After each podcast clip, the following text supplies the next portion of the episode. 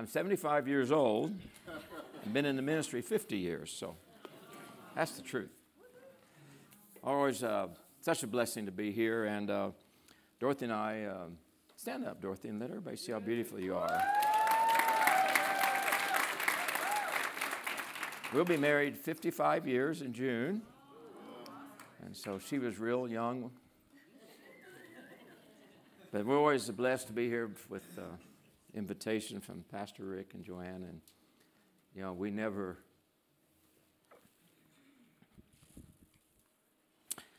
We never presume on anybody. So it's always an honor to be here. And God always does great things. He's going to bless you today. You're going to, it's going to be awesome.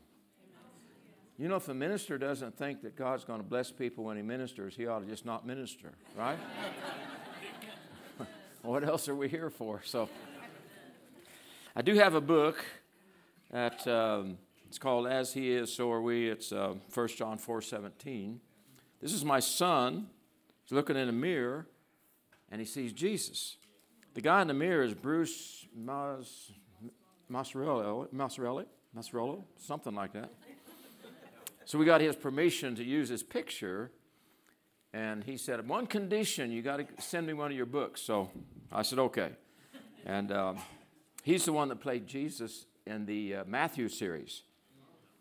And I told him, I said, The reason I chose you, because I said, You seem to represent Jesus better than any other actor I'd seen.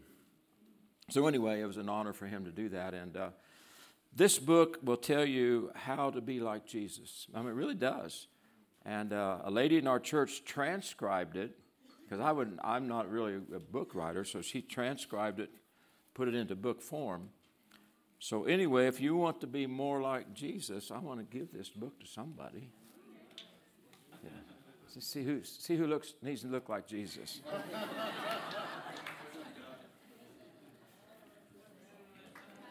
hey, praise God. Yeah, I'm always, um, I have a lot of Pastor Rick's notes and messages, and um, I always preach them and tell them the Holy Spirit showed me this. but I, I give you credit. Like Andrew says, the first time, and then I'll. I think you have one of the best teachers in the body of Christ. I really do. I really do. And so I always come up and think, what am I going to do? You know, this guy's here as a teacher, but uh, I'm not so much a teacher as, as someone who imparts to you. I'm at the age of impartation. And uh, it took me some years to accept that. And the Lord started speaking to me about being a father. And I, I don't know about you, but I told him I don't want to be a father because it, it, takes some more responsibility.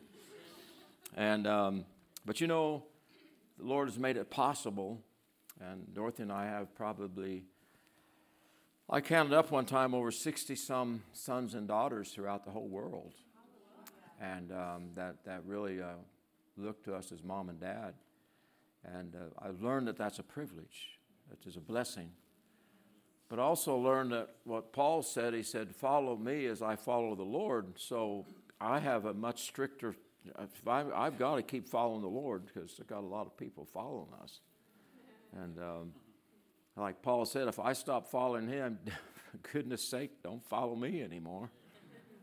And uh, I like what Andrew Murray said. Have, how many have ever read Andrew Murray? Died back in, he's back uh, probably late 1800s. I've got it written in the front of my Bible, but he said this. He said, The one thing I fear the most is that when I stand before the Lord, that he would say, Well, you've done your own thing all your life. He said, I only want to do what he wants in my life. And um, Andrew Wommack's middle name is Murray. I was playing golf one time with him, and he made some bad shots, and he would say, Andrew Murray. So I got in a cart with him. I said, Is your middle name Murray? He said, Yeah. His grandfather was named Andrew Murray after Andrew Murray. So then they named Andrew Andrew Murray after Andrew Murray. So just so next time you see, we'll say, Andrew Murray, how you doing? but uh, I think he would be uh, Andrew Murray would be very honored to have Andrew named after him. Amen. Because Andrew's such a man of God. We've known him for probably 25 years, and um, he's the same. You know, no matter how, when his ministry back then was pretty small, Andrew and Jamie's never changed. They're just real people from Texas.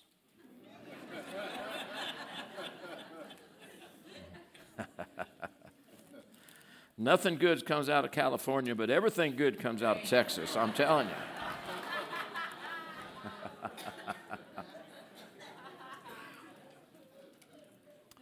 we have four children, and of course, their oldest daughter is 53, so they're not kids.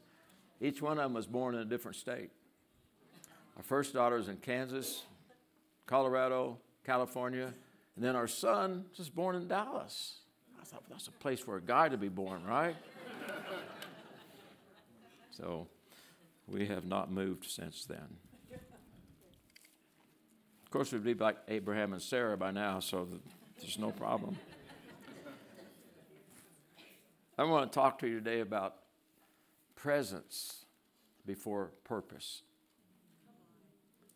Presence before purpose. And um, one of the things I've observed in my life in ministering to basically charismatics, I started out in the Methodist church and, and for a couple years, and I got baptized in the Holy Spirit and uh, got the left hand of fellowship and I really did. We ended up going to California to Melodyland School of Theology back in the mid 70s. It was right during the Jesus movement. It was right after. How many of you seen the movie uh, The Jesus Revolution? And uh, it's interesting that that came out at the same time as Asbury.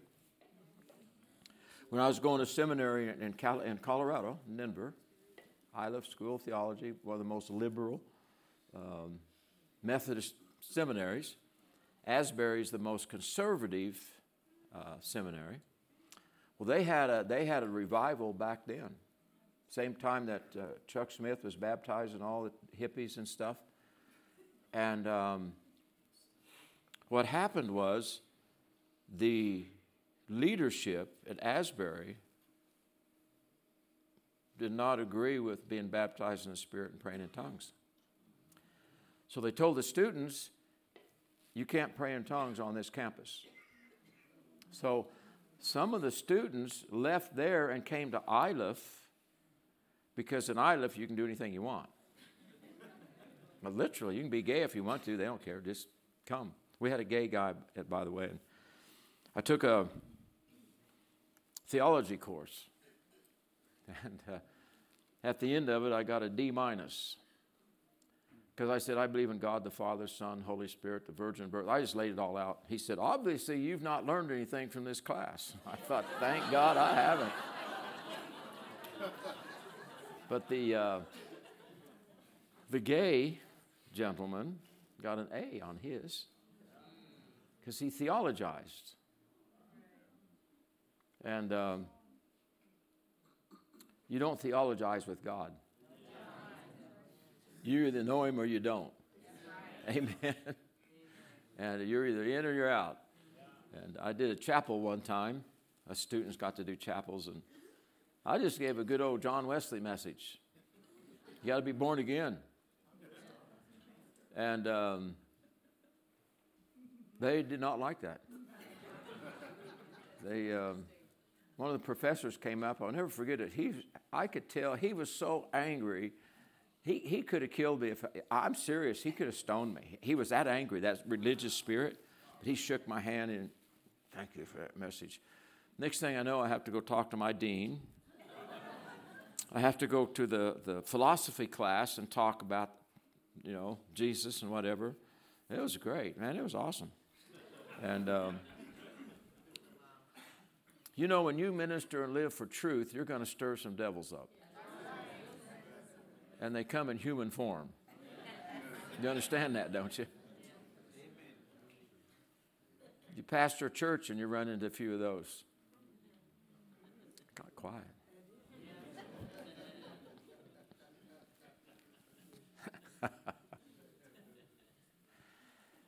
We have to learn as a body how to enjoy the greatest thing's a bad word, but the greatest thing God has ever given us, His presence. God, when God made Adam and Eve, you know, He would walk with them in the cool of the evening. And just think about them fellowshipping and how'd your day go, Adam? Oh, it was a great day. And Lord, I, I saw an animal I hadn't seen before and I named it. Really? What was it? It was a hippopotamus. you know, you know, camels didn't come along till after the fall. Because a camel is a horse made by a committee.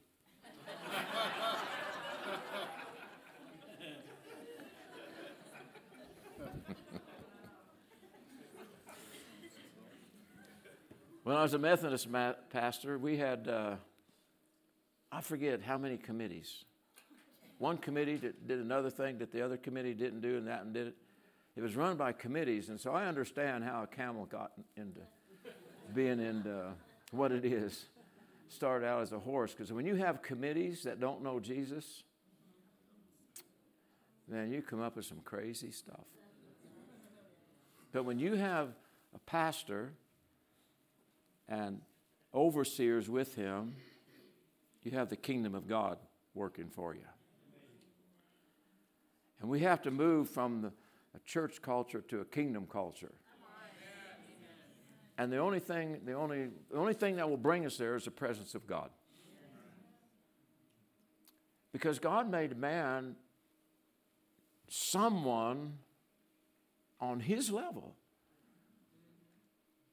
Because he made us in his image and likeness. And he could communicate with us and talk with us so that God could talk with man, man could talk with God. There was this interaction and that's why God made it. So when Adam fell, we all know that the presence of God, I want you to hear these words the presence of God was separated from him, but his purpose remained. Subdue the earth, have dominion, be fruitful and multiply. He still had his purpose but he lost the most important thing there is he lost the presence of God. And so it, what we have to understand is, is that presence comes before purpose. Because out of the presence comes purpose. But I've been in this for 50 years, and I've been guilty of it too so busy wanting to fulfill my purpose, I forgot about his presence. He's always in us and with us. We know this. You've been taught spirit, soul, and body. And, but you know, there is the place where, even though He's in us and with us forever, we don't experience that manifested presence. Where God, you can talk with Him and fellowship with Him and spend time with Him. And not always coming to Him not wanting his presence as much as we want him to tell us our purpose. I, am the only one that's ever done that, so just learn from me. That's not a good deal. I, when I was a younger minister, I, I wanted to get in God's will so bad that I got out of His will trying to get into His will. you know how you do that? Oh, Lord, Show me what to do. I just want to do your will, Lord. I just want to do your will, Lord. And you never hear anything, and you're always condemned because you don't think you're in His will. Because you're trying to get into His will by purpose. And so I finally realized one day that it's His presence that He's after. purpose is automatic because that's not our, it's His purpose in us. We happen to be the vessel He works through. Thank God. We are co laborers with Him. And He will always do His part. We're the weak, we, you know, we're, we're the weak link in this chain, not Him. We're co laborers. He's always faithful. Sometimes we're not. So I learned, the Lord began to deal with me years and years ago about this. He said, Son, I want your presence. I want your presence. And the Lord spoke to me, I'm pastoring. And He said, Don't minister to the needs of my people anymore. I'm like, Well, I thought that's what I did. That's my purpose, isn't it? He said, Here, son, your f- first priority is me. And he said, If you'll minister to me first, I'll minister through you to my people because I know their needs and you don't.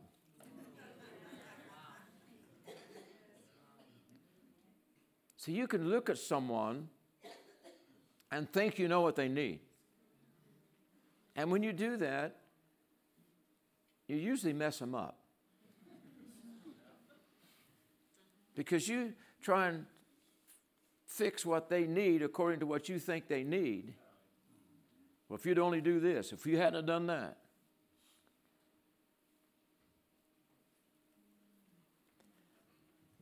Like in the old Pentecostal days when I was younger, you get you know, trying to get someone baptized in the Holy Spirit, and it's let go.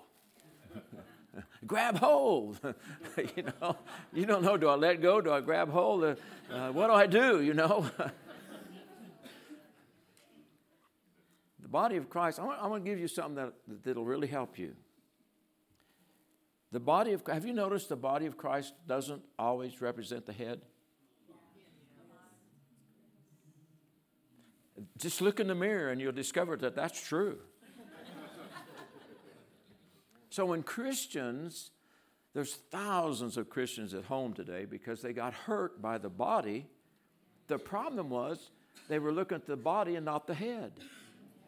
And the body doesn't always represent the head. So you have to come in a relationship of the presence of God first, because out of His presence comes everything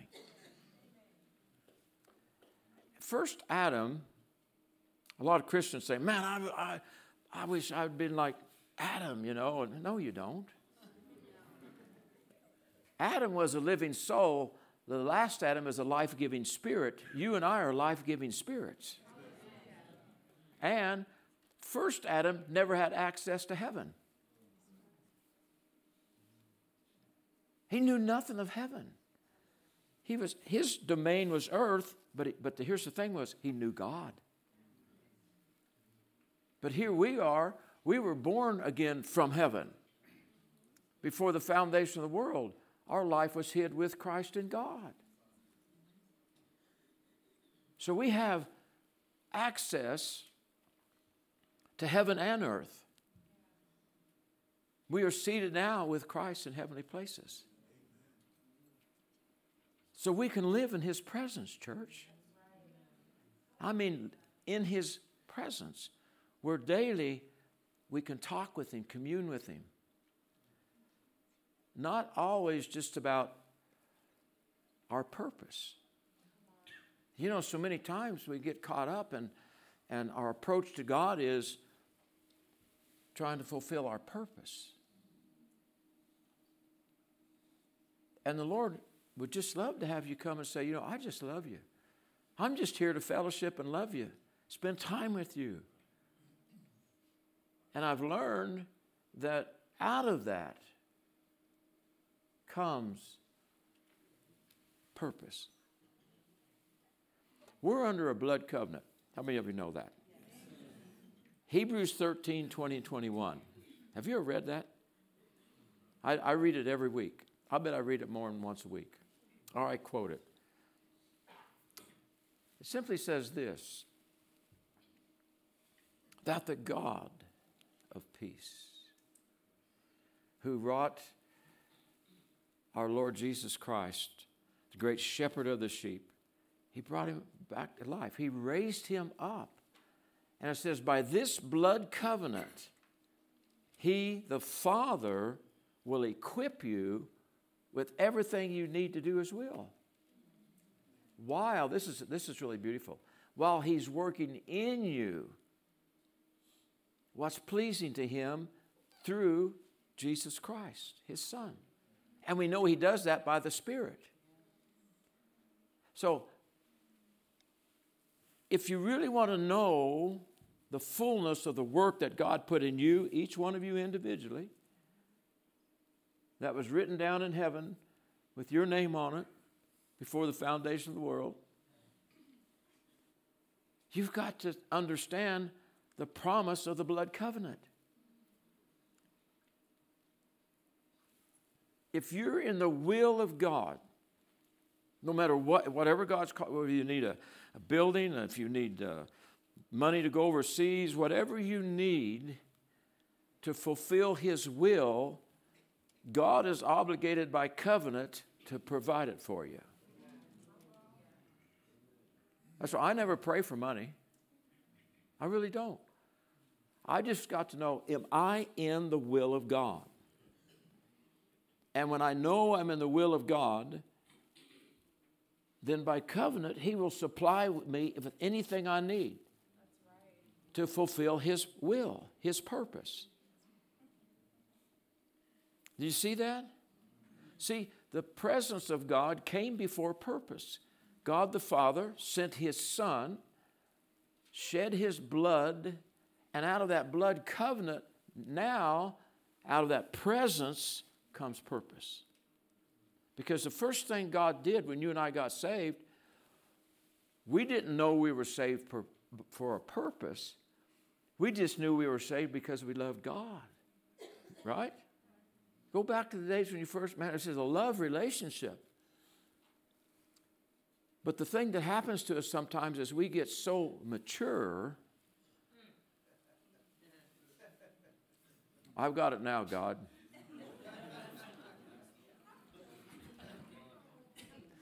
You've got it, but it's not mine. So you're going to have to take care of it.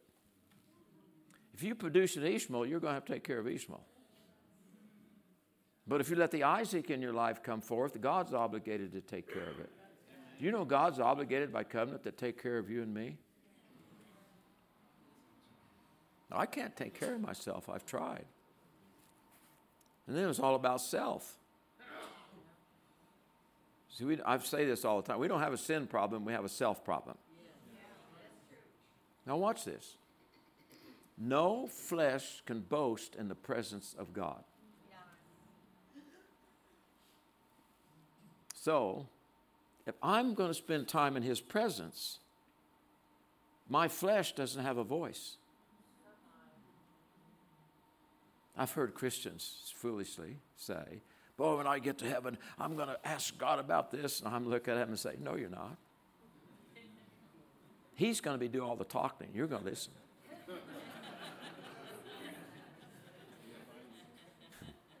you, know, you know there's talkers and listeners.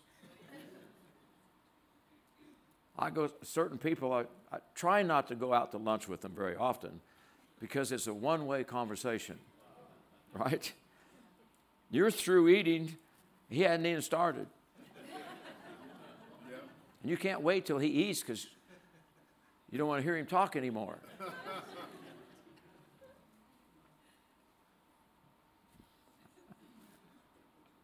Let me tell you something. Someone who's like that knows nothing about the presence of God. See, the scripture says, be quick to speak and slow to hear.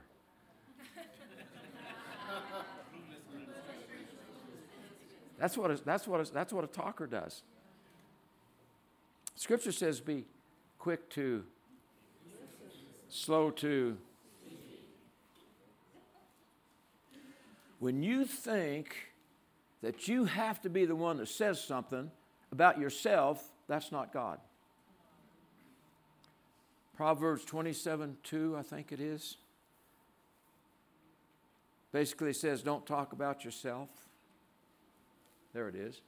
Let another man praise you and not your own mouth, a stranger, uh, you know, and not your own lips.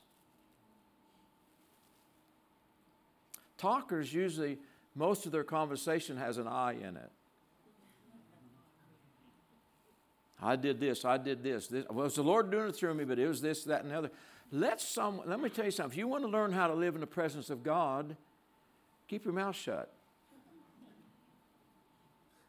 Let someone else, I mean, about yourself, okay? I mean, you can talk, but it ought to be governed by the Spirit. Let someone else brag on you. I've never heard Pastor Rick really talk a whole lot about himself. I really haven't. It's always, Rich, Pastor Rich, it's this wife the Lord gave me.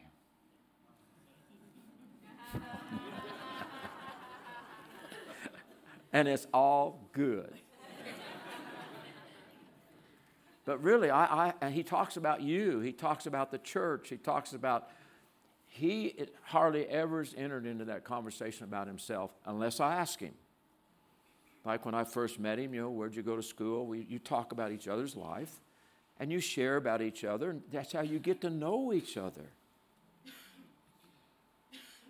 But, for, but when you learn to live in God's presence, it's not about you, it's about Him and others. And you begin to realize, I'm just going to say this to you, I'm going to be kind of bold. If you're a talker, two things. Number one, God can make you that way. Number two, you got to learn when to talk and shut up.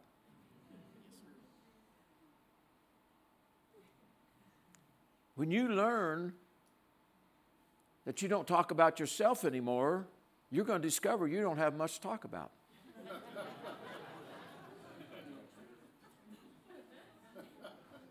that's funny, but that's true.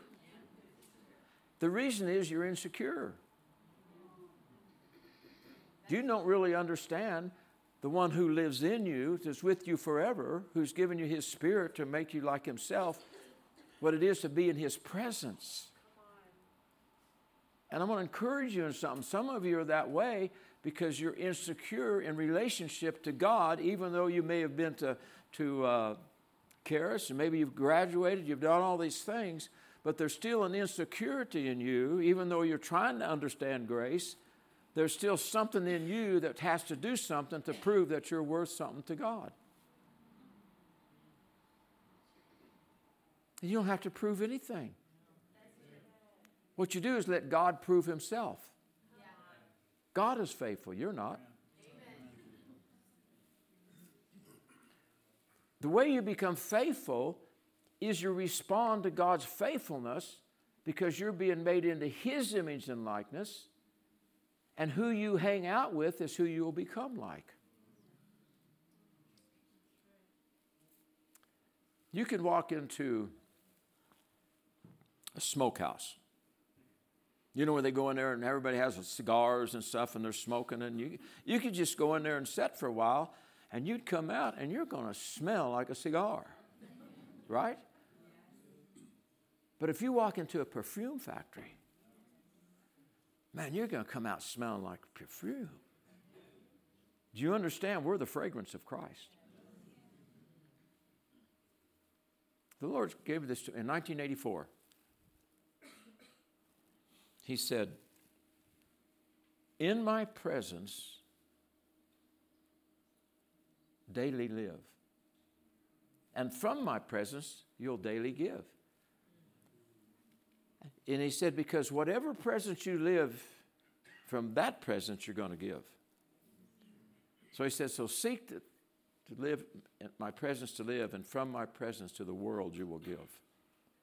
And I haven't lived that perfectly, but I understand that if you give me a choice of anything on earth that I could do, it would be spend time in the presence of God. if I ever, ever preach the word again or not, the most important issue is am I in the presence of God? Because if I'm not ministering out of His presence, if He's not ministering through me, then I'm an echo and not a voice. I mean, I'm educated enough. I, I know the Bible well enough. I, you know, I could never pray again or do anything and, and get up and teach.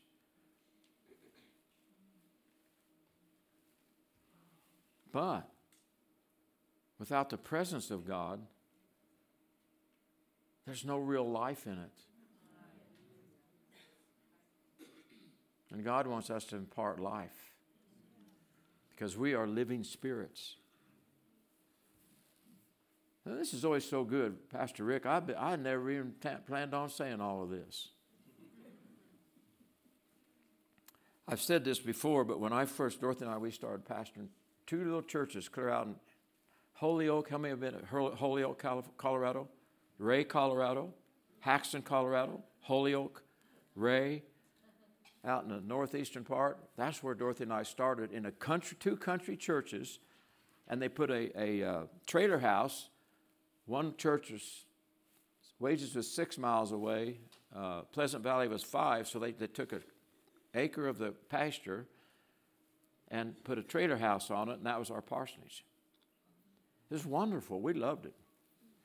And, and uh, so we started out in those, those country churches. And, um, but we learned to trust God, to love God. I didn't know anything about pastoring, but I do know, I know, I just knew I loved Jesus. And I've never deviated from that. Not that I've been perfect. I've been, you know, you, we all do, like Pastor Dwayne says, pieces of stupid when we, when we do our own thing. But I've watched God over my life lead us from place to place. But we, we had one heart. Just we just just loved Him, and that's why I'm, I'm be 76 in June. And I just love the Lord. I love Him more now than I ever have because you see, when you know somebody, you, you love them. And did you know the, I think it's uh, John 5.20, where it says, well, you can run that, shoot that up there. I want to show you something. This is so powerful. So the Father loves the Son and shows him all things that he himself does, and, and, and uh, he will show him even greater works than these that you may marvel. In John 15, Jesus said that called us friends because he said the servant doesn't know what the master's doing. But the master reveals to a friend everything he's doing. And he's talking about if, we have, if we're a friend with God, he shows us all things. Well, this word where the Father loves the Son is not agape, it's phileo. God the Father, let me, let me show you what he's saying. God the Father Jesus is saying this about God the Father. He's saying, as his son, I'm his friend. See, God is, a, is God of agape, he's also the God of phileo. And Dorothy and I, you, you want to know how come we've lasted 55 years? We're best friends. Because, see, agape love won't keep a marriage together. How many of you went out street witnessing? That was not phileo love. That was agape love. You didn't know those people. You they're not an intimate friend to you, right? You don't know them. Friendship is developed over time. And you begin to know that person, and a friend loves at all times. So, in a marriage, a lot of Christians think, well, agape love will keep us together. No, it won't. Because, see, agape love loves regardless whether you know somebody or not. But in a marriage, it's phileo love that keeps you together. It's friendship. Dorothy and I are best friends. And in 55 years, you go through the good, bad, and the ugly. Amen. And I'm usually the good, bad, and ugly. You know, she's the good one. Dorothy gave me a card. I was, I, it was our first, I've, one of our anniversaries. It's, it's a great, I keep it. It's, she said, it says, Our relationship is, is pure and simple. I'm pure and you're simple.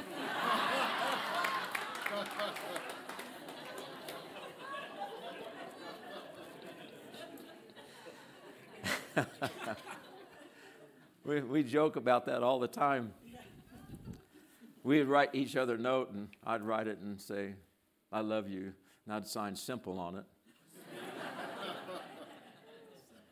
And Dorothy, having no pride, signs hers pure. so we have a pure and simple relationship. But it's friendship. It's friendship. And Jesus somehow, when it first says, This is my beloved Son, that's agape. Now he moves to phileo because I believe this that Jesus became just like us. Do you believe that? Want you to hear these words. He had to develop a friendship love with his Father.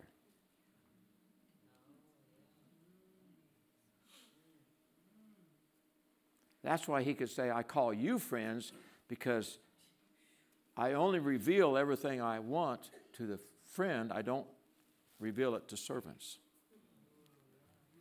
And if you don't, I'm going to say something pretty, maybe hard. If you don't know how to live in the presence of God, you don't know how to be a friend of God.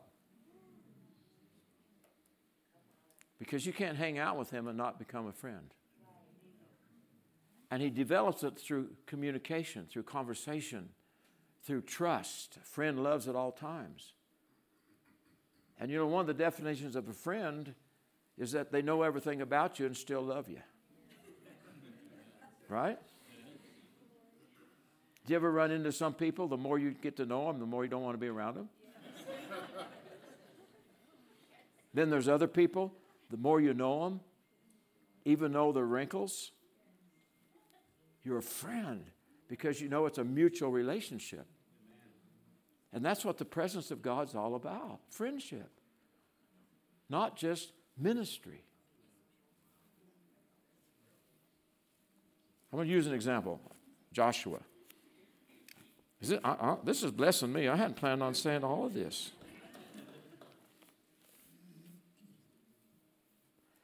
When Moses, and you don't have to turn there, but um, Moses would go into the tent, the tabernacle, and the, the glory of God would come. And then it said Moses would go out to the people. Joshua, his servant, stayed in the tent. What was happening? Joshua loved the presence of God, and God was developing him to be the successor to Moses. But the only way he could do that is he had to love the presence of God as much as Moses did. Because remember, Moses said, Lord, show me your glory. What was he saying? Show me who you are. And, and God said of Moses, Moses is my friend. We talk face to face. And you know that we in the new covenant now, we can talk face to face with the Lord. We forget what it means sometimes come boldly to the throne of grace. What does that mean? Come into the presence of God. Have a face to face communication with Him and he'll help you. So Moses or Joshua turn to chapter 5 verse 13. Now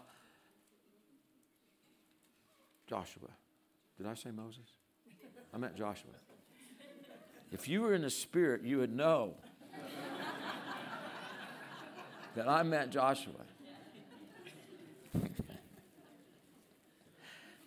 now, remember the purpose, one of the purposes when the, when the children of Israel went into the promised land was to drive out the inhabitants, right?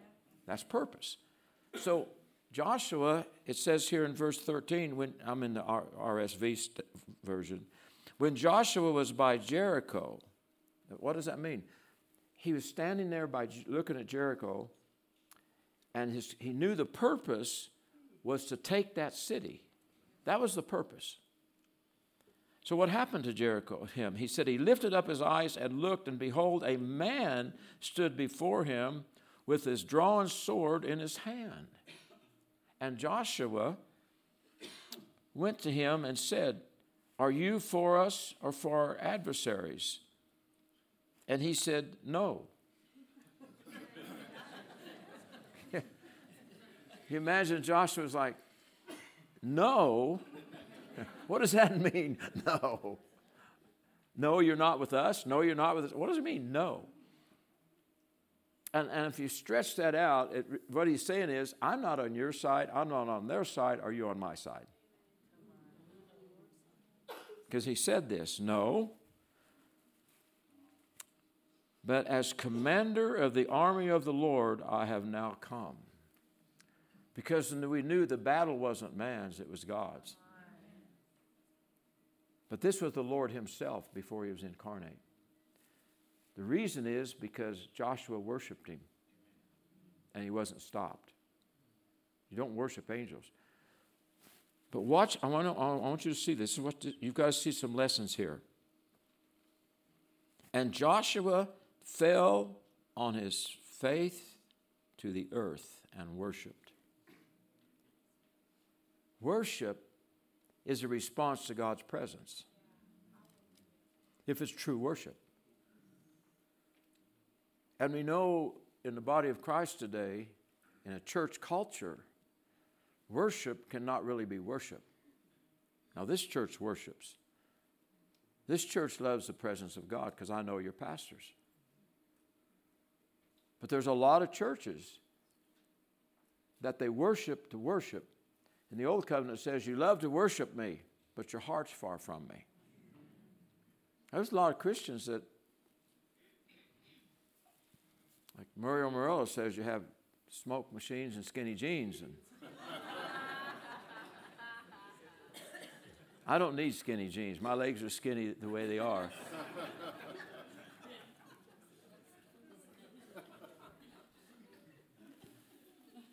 but they're, they're worship, worship. The atmosphere, you create the atmosphere by dimming the lights and the smoke comes up. And, and I'm not, I, I, hear my heart. Not all of that is wrong, but a lot of it is. Because if you're a true worshiper, I want to show you something. If you're a true worshiper because you're responding to the presence of God like Joshua did, you're not going to walk out of that service and walk back in your flesh. See, the great, you know what the greatest, uh, let's say it this way the presence of God crucifies flesh more than anything else does. Because no flesh can boast in his presence. And a lot of Christians can be carnal. Your pastor calls them meatheads. I, I've, I've read that. I listened to that message. And I said, Dorothy, did you know you're a meathead? Pastor Rick said you're a meathead. You're carnal. No, I didn't say that to her. Sometimes you want to, right? You just can't do it. But what it means is that, you know, their carnal, their, their, whole life is about their carnal thinking. Even though they're born, even though they can be, quote, baptized, just because you speak in tongues doesn't mean you're spirit filled. It, it can be a noisy gong. Why? Because they don't know God said, He that loveth not, you know, if you if, even if you pray in, if praying in tongues, it's a noisy gong, and you go to First John, it says, He that loveth not knoweth not God. So you could put it like this though I speak in tongues of angels, men and angels, and know not God. It's just a bunch of clanging noise. I can remove all mountains with my faith, give myself to be burned, give everything away. He went through all the lists, have faith to remove every mountain. If I can do all the, the things that are, that are, quote, this is what you're supposed to do. But if I don't know God, if, if I don't love, I don't know God, it means nothing. So there's a warning. We can be meatheads. We don't know God. His gifts will still operate because they're without, they're without repentance. But your gifts don't validate you. They're, they're gifts from God through you to bless humanity. Your purpose is God's purpose in you. He purposed that in your heart. Jesus himself said, If you don't believe my words, believe the works because it's not I doing the works, it's the Father. Well, it's not me doing the works, it's the Father and the Son and the Holy Spirit. So we see that, that here's, should be our response when we like, that's the Lord, is to fall on our face and worship. Fall on our face like Joshua. Look at his, because he's the one that's set in the presence of God. And then it says, What does my Lord bid his servant? In other words, Lord, I'm your servant. What do you want of me? But listen to what, what he said. And the commander of the Lord's army said, Joshua, put off your shoes from your feet, for the place where you stand is holy.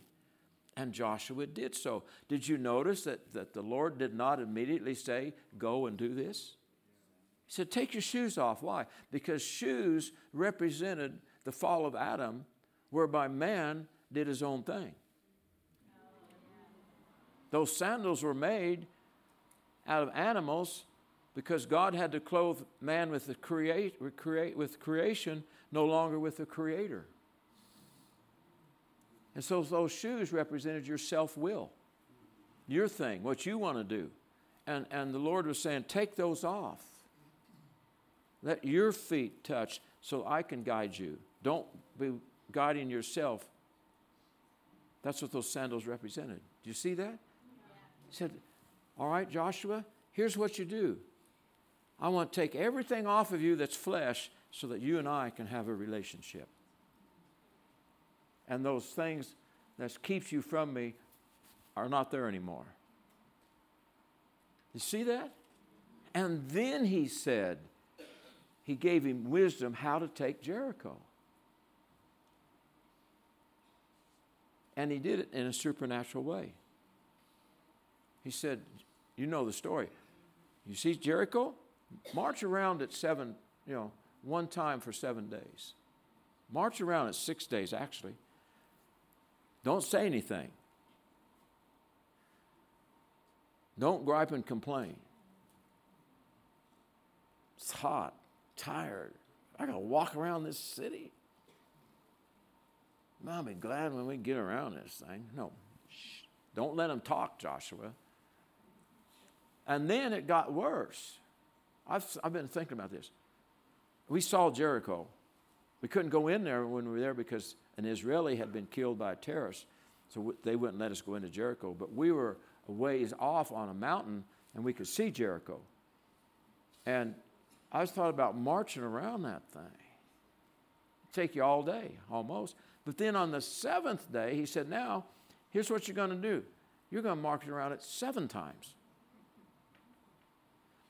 I want to tell something to you. God's presence is never easy on your flesh. Now, if you seek first His kingdom, now He's going to bless you. Bless you with a beautiful home or car, whatever you have in your clothes. That's a given if you seek first His kingdom.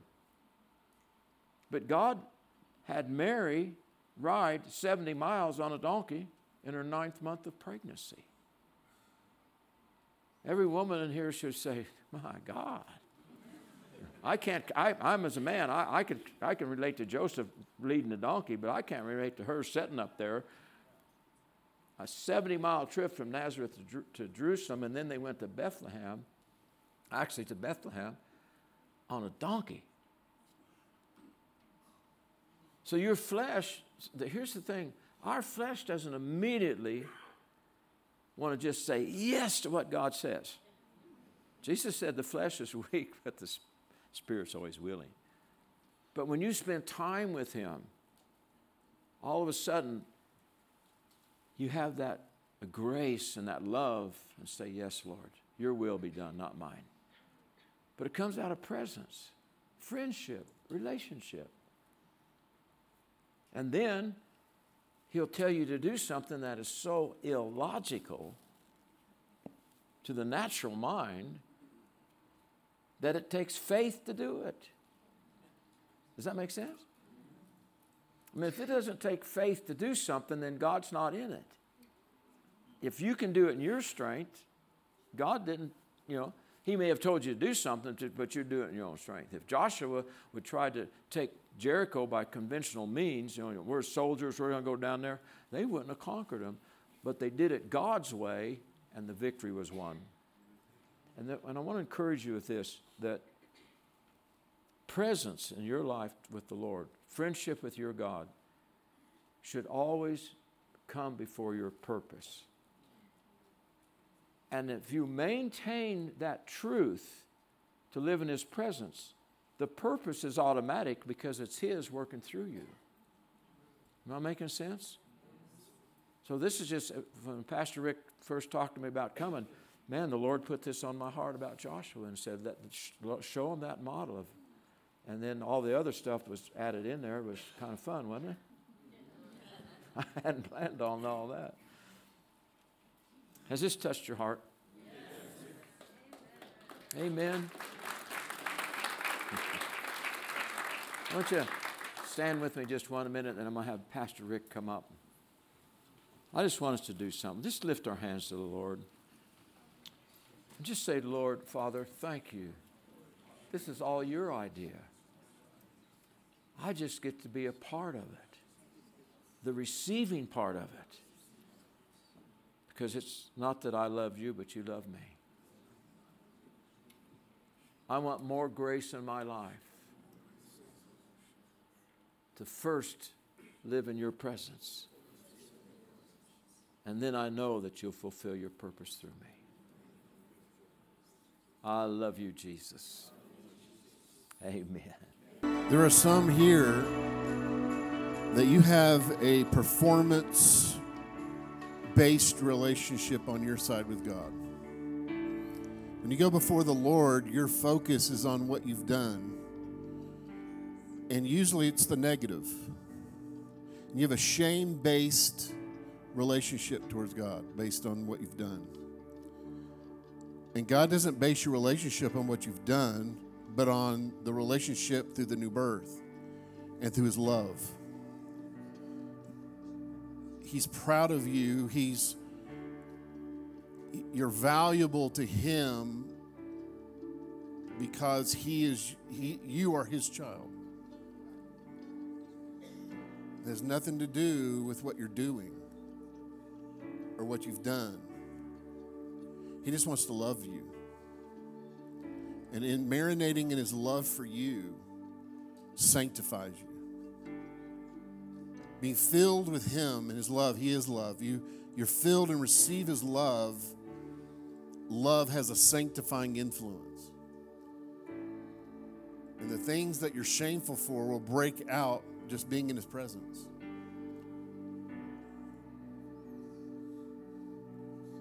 Dagon in the Old Testament, the idol of the Philistines, the Ark of the Presence was brought in and put right before it and it bowed and it fell. And they propped it back up. And then another night it fell again, but its head and its arms were broken off. The head speaks of authority and the hand speaks of power. And you have things in your life that's gripped your life that are idols, and, and you're like, I'm trying to deal with them, God. I, am ashamed. I don't want to come in your presence. He says, No, come right into my presence and as a son, as a child, and let me love you and that thing will bow. And if you'll keep in my presence, it will break, says the Lord. But that's not the basis of my acceptance, is that breaking. You're accepted in the beloved. You know, I've been I've been doing the Uber thing, and I get to talk to people all the time. And uh, one of the things I've been realizing is like the minister was saying today about a relationship, having a relationship with Jesus, building your trust in Him. And it doesn't matter what circumstances you're facing, it doesn't matter what's going on, God is still with us. God will guide us through whatever situation we're going through. And whatever you're battling with right now, God will get you through it. And I just want to pray for those that are struggling with circumstances. Um, Father, I just thank and praise you, Lord. I thank and praise you, Lord, that you're with us always. That every morning we can get up and say, This is a day that the Lord has made. I will rejoice and be glad in it. And it doesn't matter what circumstances comes our way, God, you are with us. And I just pray for those that are dealing with circumstances that they don't know what to do, that they can just call on you and you will guide them through it. And I give you praise and glory for it in Jesus' name. Amen.